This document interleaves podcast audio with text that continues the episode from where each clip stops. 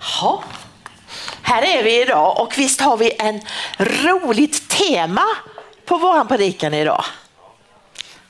Att gräva upp skatter. Är det någon som inte vet vad en skatt är så ska jag förklara det.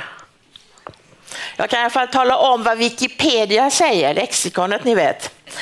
De säger så här att en skatt en samling dyrbarheter som förvaras eller göms på en säker plats. De kan också vara nedgrävda eller finnas i en skattkammare.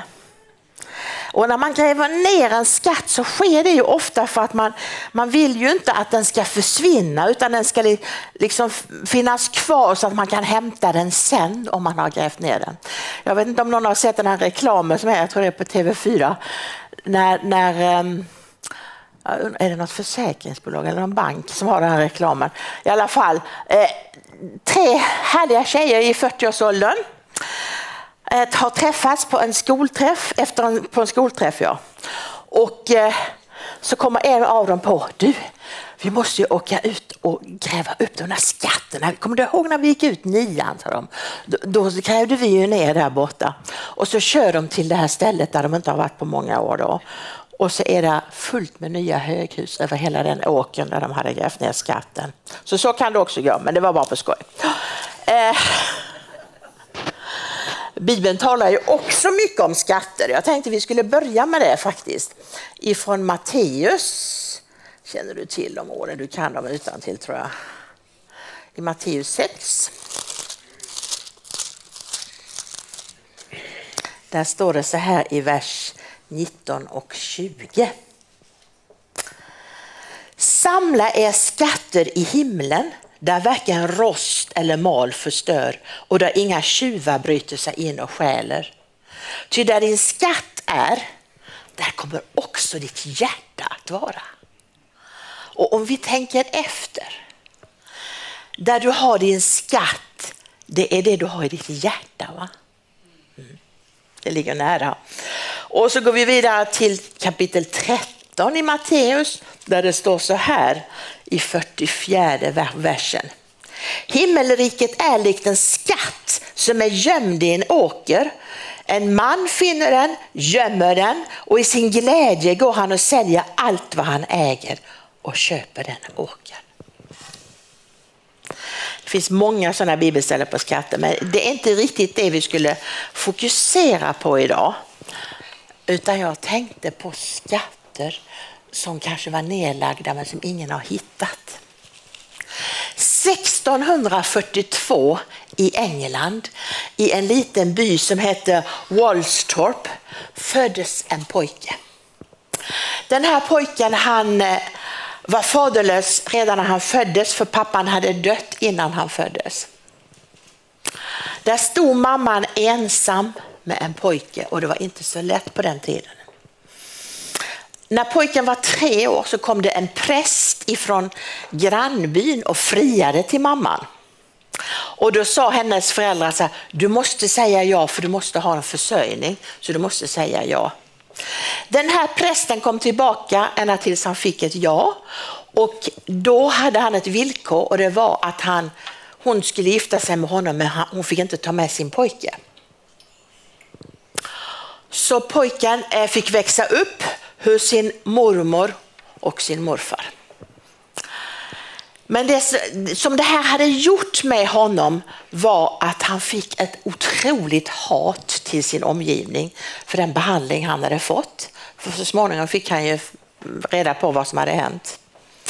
Han eh, besökte ofta en kulle som var nära där han bodde och då kunde han se in till prästgården som var i den andra byn. Och då bara uttryckte han sitt hat över den här prästen över mamman som kunde göra så. Han eh, började skolan så småningom och var fortfarande full utav hat. Var väldigt mycket utåtagerande och eh, varje år när han fick hem sina betyg så stod det alltid så här, lat, lyssna inte, oduglig. Det fick han varje, varje år med sig hem. Efter några år så kom det en ny lärare till den här byn Och den här läraren var varmt troende. Och han liksom fick ögonen på den här pojken. Och han bestämde sig för att han skulle ta sig an honom. Han bad varenda dag för den här pojken. Men han närmade sig honom och till slut så började den här pojken att öppna upp lite grann och börja få förtroende för honom. Och han uppmuntrade honom väldigt mycket och han försökte också hjälpa honom med studierna av allt det som han hade tappat under de här åren när han inte kunde fokusera på sitt skolarbete. Efter ett tag så upptäckte den här läraren, det här är en supersmart kille, intelligentare än de flesta. Och när det blev dags för universitetsstudier, då bestämde han sig för att jag ska se till så att det finns pengar för den här pojken så att han kan få studera. Och då förstår ni att det har hänt mycket med den här pojken när han har kommit så långt. Han eh, söker in till Cambridge universitet, kommer in där, blir en duktig elev och allt för att någon såg att det fanns någonting innanför det här skalet av hat i hans hjärta. Denna pojken hette Isaac Newton. Och det vet ni alla vem det var. Mm. Han var en känd forskare, fysiker, har ju ja, jättemycket, jag ska inte prata så mycket om honom. Men det, men det var i alla fall ett fantastiskt förlopp som blev i den här lille pojken för att det kom någon som såg honom och såg att här innanför finns det guld att gräva som ingen har sett förut. Så kan det vara när det gäller att ha skatter. Ehm, det var Isaac Newton.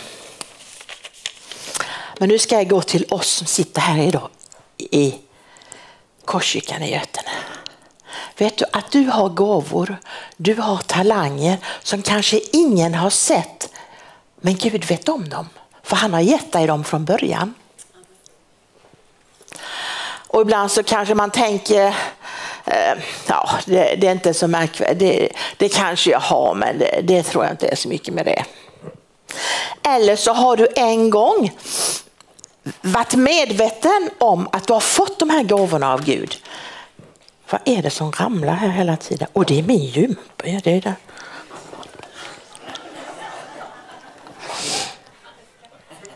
Det var fina pärlor. Så, eh, men sen vet vi alla att det kan hända saker i våra liv som gör att vi tappar fokus på det som Gud har gett oss. Så vi från början har fått av honom och så vi kanske använt en tid och så händer det saker och så lägger man undan det. Och det är så för oss alla, om man är 13 eller om man är 95, det har ingen betydelse, åldern. Utan alla har Gud utrustat med olika bra saker av gåvor och talanger. Och då tänker jag så här att jag skulle önska att den här gudstjänsten kunde bli en sån här gudstjänst när vi gräver. När vi gräver upp de här skatterna som vi har. Och du kanske ser hos din, någon, någon kompis som du har här i kyrkan också att det vet jag att hon eller han har, fast de använder inte det. Uh, och ibland kan det vara svårt kanske att erkänna, nej, jag, jag vet inte vad jag har längre. Det har hänt saker i mitt liv som gör att jag har liksom tappat det här. Men du vet, det är ju aldrig för sent att plocka upp det. För du vet, det finns en som är en fantastisk skattletare och som alltid hittar skatter hos människor. Vet ni vem det är? Den helige ande. Den helige ande, han är helt suverän. Han kan liksom bara peka på, kommer du inte ihåg du gjorde ju det och det då, du höll på med det och det då. Har, har du glömt det helt, säger den helige ande till dig. Och då är det frågan vad vi ger för svar. Jag hade från början ett annat tema på den här predikan. Och det, det var så här. Um, om Jesus skulle komma in här fysiskt så att vi kunde se honom och så skulle han gå fram och gå mellan bänkarna här och så skulle han säga så här. Alltså, eh, Jag bara undrar, så han, eh, om jag frågar dig om du skulle kunna hjälpa mig med det här, vad skulle ditt svar bli då? Och visst är det häftigt att tänka så? Om Jesus skulle stå fysiskt, vi såg honom, vid en sida skulle han knacka på din axel och så skulle han säga, du hallå där, eh, alltså jag bara undrar, om jag frågar dig om jag kunde få hjälp med den här grejen av dig, vad är ditt svar då? Och om vi tänker så svindlar det ju lite va? Men visst är det så att jag tror att de flesta av oss skulle säga ja, tror du inte det? Mm. Eller, ja, jag ska tänka på det, sa man i Sverige. jag ska ta mig en funderare. På andra ställen så bara rusar man fram. Men för att kunna säga ja, eftersom vi inte har Jesus fysiskt, vi ser ju inte honom fysiskt här, va? fast vi vet att han finns här ibland oss. För var två eller tre tillsammans, där är jag, säger Jesus. Eh, och då tänker jag så här, aha. Han syns inte, men han finns ju. Men det är någonting som är viktigt. Den du känner. Ni två är ju gifta, det är Mattias mamma och pappa. Ni är så goa, det är så kul att se er här idag. Eh, jag vet ju att ni har varit gifta i hur många år? 58 år, det är värt en applåd. Efter 58 år så känner man ju igen varandras röster, visst gör man? Du kan väl höra när han pratar i en grupp och så vet du att då är han där. Och tvärtom när hon eh, pratar. Mm. Så är det. Och så är det likadant för oss. Va? Att när vi är vana vid att höra Guds röst och lyssna till när han vill säga någonting till oss så vet vi att det är han. Och vi vet att han vill oss bara väl. Han vill oss bara gott. Och vi lyssnar och vi känner igen honom. Ehm, därför är det viktigt att träna på att höra Guds röst. Så att man vet att det är han som talar. Och ibland när du har, om du känner så här, ja, jag har allt hört Guds röst mycket förr och så, men inte så mycket nu. Då säger Jesus så här idag till dig, kom närmre, kom närmre, kom närmre. Kom närmre, kom närmre, kom närmre. För då hör du också bättre. Vi hade ju breakthrough här i lördags förra veckan och då var jag en av förbedjarna och det kom fram en tjej bland annat som ville ha förbön. Och det var så mycket musik runt omkring. Va? Så jag, alltså jag hörde inte vad hon sa. så, jag, så jag gjorde så här, liksom öppnade, åh kan du tala in i mitt öra? Så här, va? Och så tittade, och det blev ganska roligt, så, så tittade hon på mig och sa så här, har du jag också hörselskadad, sa hon.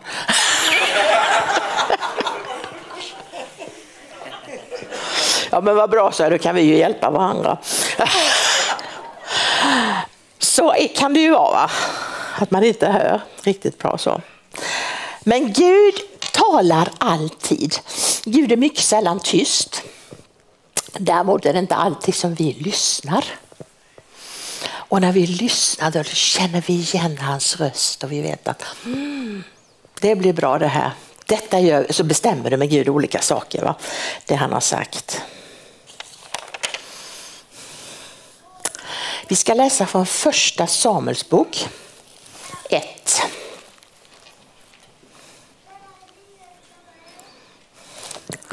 Och den elfte versen. Nu har ju inte jag lagt in det här kommer jag på Mikael. Till detta. Ja, det finns. Jag kan inte göra någonting åt det nu. Första Samuelsbok 1 och 11. Och där står det om något som ni alla säkert har hört. Alla som har gått i söndagsskolan kan den här texten tror jag faktiskt. Det var ju, om vi ska göra en inledning av det här, så var det ett par som jag vet inte om de hade varit gifta lika länge som är, men de hade varit gifta ganska länge, som hette Hanna och Elkana. Och de fick inga barn, men det fick ju ni. Hur många fick ni? Sju! Tre biologiska och fyra som ni har fått helt gratis. Ja. Mm. Mm. Härligt! Men de här fick inga. De var barnlösa och det var Hannas stora sorg att de inte hade fått några barn. Så att um, en dag när de var i templet där eh, och ehm, prästen Eli satt på en stol inne i templet så han hörde vad som försiggick. Så eh, gick Hanna fram och utgöt sitt hjärta för Gud och så sa hon Herre, om du ville bara se till din tjänarinnas lidande och komma ihåg mig och inte glömma mig utan ge mig en son. Då lovar jag att jag ska ge honom åt Herren för hela hans liv. Och när hon länge hade bett så gav Eli akt på hennes mun. För Hanna talade i sitt hjärta och bara läpparna rörde sig men inget ljud hördes. Och då trodde han att hon var full. Mm. Så han sa, vad håller du på med? Så han, är du drucken eller? Hur länge ska du bära dig åt som en sån? Se till att ruset går ifrån dig. Nej, min herre, svarade Hanna. Hon kunde svara för sig. Jag är en hårt prövad kvinna. Vin och starka drycker har jag inte druckit, men jag utgöt min själ för Herren. Du ska inte ta mig som en dålig kvinna. Eh, det är på grund av min stora sorg och smärta som jag har talat i denna stund. Och då svarar Eli, prästen henne. Gå i frid och må hela, må Israels Gud ge vad du har bett om. Och då hade hon bett om att få en son ju. Om vi går vidare här sen ska vi se. Så småningom så växte ju den här pojken när han väl hade kommit. Det brukar ju barn göra. Och när han inte skulle ammas längre, då tänkte hon nu är det dags, nu ska jag ge tillbaka honom till Gud. Nu ska han få komma till templet och förtjäna Gud där, och så, för nu är han så pass stor. Um, så hon tog dit han och så gav hon han till Eli och så sa hon till Eli så här. Um, Hör på mig herre, så sant du lever min herre. Jag är den kvinna som stod här bredvid dig och bad till Herren förut ju. Och det var den här pojken jag bad om och nu har Herren gett mig vad jag har begärt. Därför vill jag lämna tillbaka honom till Herren. Så länge han lever ska han tillhöra Herren. Och så tillbad de Herren där. Pojken som hette Samuel fick vara kvar i tjänst i templet. Han var ett levande mirakel kan man ju säga. Men han skulle ju vara där för att han skulle tjäna Gud. Om vi läser från tredje versen här. Guds lampa hade inte slocknat och Samuel låg i Herrens tempel i sängen. Då kallade Herren på Samuel och sa och Samuel sa, här är jag. Därefter skyndade sig han in till Eli och sa, här, här är jag, du ropar ju på mig. Men Eli svarar, nej jag har inte ropat på dig. Gå tillbaka till din säng och lägg dig. En gång till kallade Herren på Samuel och Samuel steg upp och gick in till Eli och sa, här är jag och du ropar på mig. Men han svarade, jag har inte ropat. Gå tillbaka och lägg dig. Samuel kände inte Herren, alltså han kunde inte känna igen hans röst. Och Herrens ord hade liksom inte blivit uppenbart för honom än. Men för tredje gången så kallar Herren på Samuel och han stiger upp och in till prästen Eli och säger, här är jag och du ropar ju på mig igen. Då förstod Eli som var präst att det var Herren som kallar på pojken. Därför sa han till Samuel, gå och lägg dig. Och om han ropar på dig igen så säg, tala Herre, din tjänare hör. Och Samuel gick och la sig på sin plats och då kom Herren, ställde sig där och ropade som förut, Samuel, Samuel. Och Samuel svarade, tala Herre, din tjänare hör. Och så börjar Gud att berätta för honom vad han skulle göra och så i framtiden. Det var för att han till slut fick hjälp. Han hade en mentor i Eli där som hjälpte honom att förstå att du vet att ja, tredje gången då är det Gud som vill ha tag på dig. Och så kunde han svara på det sättet som han skulle då. Det står ju i Bibeln också så här att sin kallelse och sina gåvor kan Gud inte ångra. Alltså det som Gud har kallat dig och mig till, de gåvor som vi har fått av Gud, de ångrar inte han. Så att även om du och jag inte har använt dem på länge så sitter inte Gud och är sur på dig för det. Utan de finns kvar. Gåvorna och talangerna som Gud har gett dig finns kvar även om du inte har använt dem. Men du vet ju hur du själv är när du ger bort en present. Den som inte använder den presenten som du har gett, det är inte så roligt. Om Gud ger dig och mig gåvor, talanger, då vill han att vi ska använda dem. Precis som Samuel fick lära sig att göra här så eh, eh, gick det ju alltså en tid i hans liv när han var liten. Men någonstans på den vägen så fick han lära sig. Och då tänker jag så här. Alltså här sitter en hel skattkammare. Jag vet inte hur många vi kan vara här idag, kan vi vara 150 kanske? Alltså så många skatter finns det här idag som du och jag representerar. Och nu ska vi bara se om vi kan få fram de här skatterna om inte de används. Det är ju nämligen så att i Guds rike behövs alla. Det är inte så att det bara behövs vissa, utan alla behövs i Guds rike. Och Gud älskar att få se när vi använder det som han har gett oss. Och, ehm, jag, jag vet att det finns stora Nu vet jag är mycket bland ungdomarna i församlingen för jag är ju ung själv. Men, eh, men jag älskar våra ungdomar och jag älskar att se dem on fire som de är verkligen så. Va? De bara älskar Jesus, hela gänget. Och jag ser också att vi har många ungdomar som kommer här eh, på fredag, lördag kvällar nere i våra ungdomslokaler där nere. Många, många, många ungdomar. Ni ska bara veta det är knökafullt där nere. Va? Med ungdomar som också inte mår bra som har mycket av psykisk ohälsa och andra svåra saker i sitt liv som de inte har någon vuxen att prata med.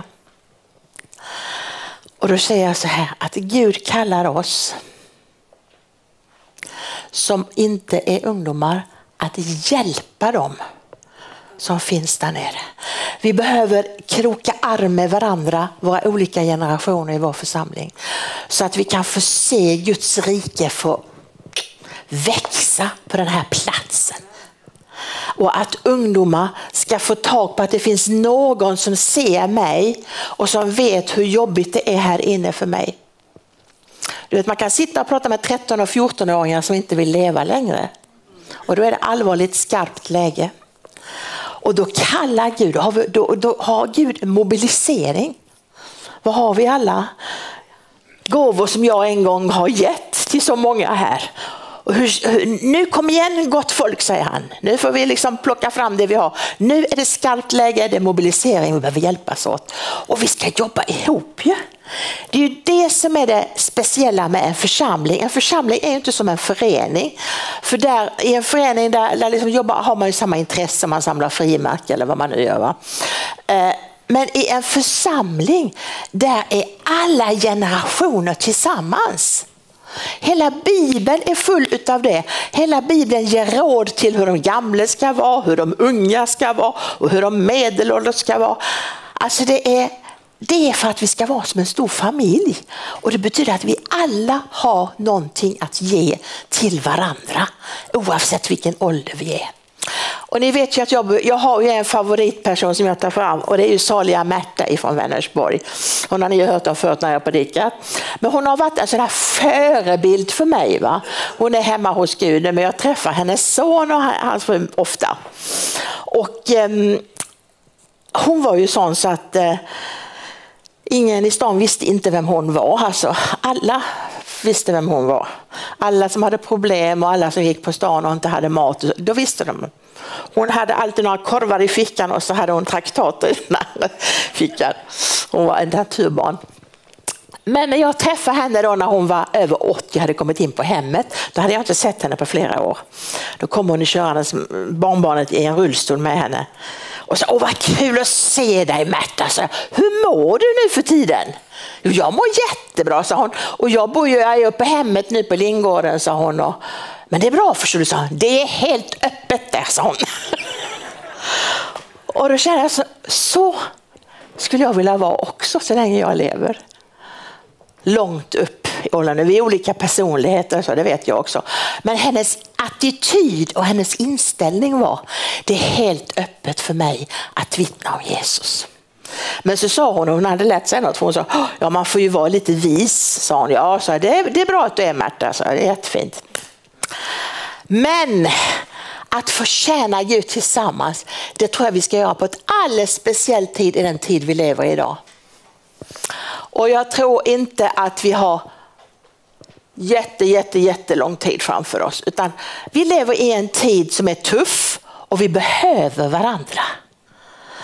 Och vi, de unga i församlingen behöver de äldre och vi äldre vi behöver ung, ungdomarna så att de sätter fyr på oss. Så vi kommer igång lite grann och sparkar på oss. Kom igen nu. Mm. Och det ska vi göra. Vi ska bli kända för det här i Götenet. Är ni med på det? Alla generationer tillsammans. Jag tror att vi ska göra så här. Vi brukar göra så att en viss tid så säger vi så här att vi går ut, i ut ur sändning och det säger jag nu in i kameran här. Nu kommer vi att eh, gå ner för landning när det gäller sändningen och sen kommer vi att fortsätta en liten stund här. Och då tror jag att Maria och ni hade någon sång va?